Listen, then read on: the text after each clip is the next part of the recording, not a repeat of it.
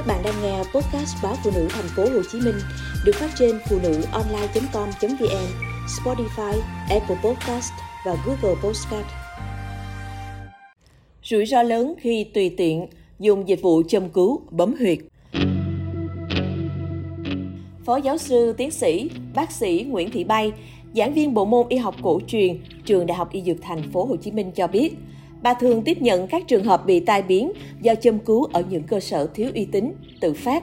Thậm chí có trường hợp bị gãy kim do châm không đúng kỹ thuật. Có ca bị bội nhiễm, nhiễm trùng do người châm cứu không có kiến thức y khoa, châm cả trên vùng đang mắc bệnh da liễu. Số người bị chảy máu, bầm tím sau khi châm cứu ở spa cũng không hề ít. Mới đây, bà KN, 60 tuổi, ngụ tại huyện Nhân Trạch, tỉnh Đồng Nai, phải đến bệnh viện khám do cổ chân trái sưng tấy, nóng đỏ, gây đau nhức không đi lại được. Bà cho biết mình thường bị tê bì ngón chân nên gọi một thầy lang tới nhà cấy chỉ. Được vài ngày thì cổ chân bà sưng tấy. Bác sĩ chuyên khoa 2 Nguyễn Thị Tuyết Nga, trưởng khoa y dược cổ truyền của bệnh viện Lê Văn Thịnh nhận thấy, bệnh nhân đã được châm kim và cấy chỉ vào huyệt giải khê. Do trong quá trình thực hiện không đảm bảo vô khuẩn nên vị trí gáy chỉ đã hình thành ổ áp xe. Nếu không can thiệp ngay, bệnh nhân có thể bị nhiễm trùng máu và nguy hiểm tính mạng. Trường hợp khác là bà TD, 50 tuổi, ngụ huyện Nhà Bè, thành phố Hồ Chí Minh, bị thoát vị đĩa đệm nên thường xuyên đau lưng. Không muốn can thiệp phẫu thuật, bà hỏi han bạn bè và được giới thiệu kỹ thuật cấy chỉ.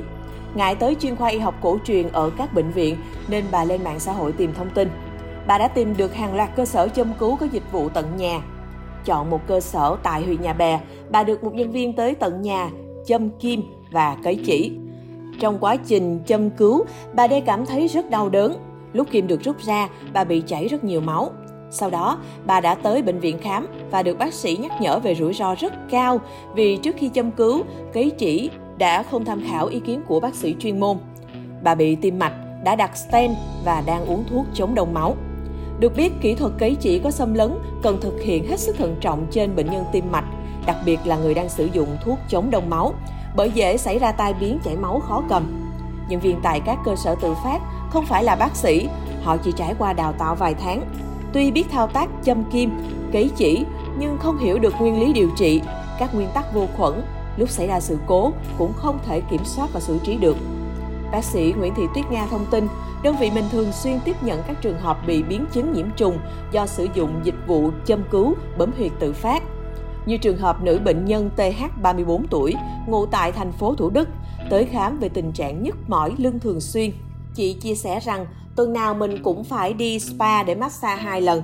Chỉ cần bận rộn bỏ lỡ buổi massage là toàn thân sẽ đau nhức, không tập trung làm việc được. Gần đây kinh tế khó khăn nên chị bỏ đi massage. Kể từ đó, người chị lúc nào cũng bị rêm và ê ẩm. Sau khi kiểm tra, bác sĩ nhận thấy cơ của bệnh nhân bị dập và sơ, đặc biệt là tại vị trí dọc theo sống lưng. Đây là hậu quả của việc lạm dụng xoa bóp, bấm huyệt và chườm đá nóng.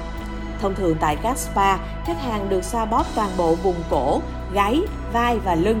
Thao tác thường xuyên trên diện rộng như vậy sẽ khiến cơ bị dập và sơ. Khách hàng trở nên lệ thuộc vào xoa bóp bấm huyệt. Khi không xoa bóp bấm huyệt thì cơ thể sẽ đau nhất. Ngoài ra, bác sĩ cảnh báo châm cứu bởi những người không đủ trình độ chuyên môn rất nguy hiểm. Bệnh nhân có thể bị nhiễm trùng, dễ lây nhiễm chéo các bệnh truyền nhiễm nếu sử dụng nhầm kim của người khác. Có trường hợp sau khi châm cứu đau nhiều hơn do châm trúng dây thần kinh, bị vựng châm, bầm tím hoặc chảy máu nhiều. Kỹ thuật châm cứu cần tiến hành theo phát đồ của Bộ Y tế tại cơ sở y tế được cấp phép hoạt động, đầy đủ trang thiết bị y tế cần thiết, đội ngũ bác sĩ có chuyên môn, kinh nghiệm về y học cổ truyền. Theo bác sĩ Nguyễn Thị Bay, châm cứu và bấm huyệt có tác động làm thay đổi thể dịch và hoạt động thần kinh của cơ thể. Nếu người thực hiện kỹ thuật này không hiểu về giải phẫu, chưa được đào tạo và cấp chứng chỉ hành nghề thì bệnh sẽ không khỏi mà càng tốn tiền.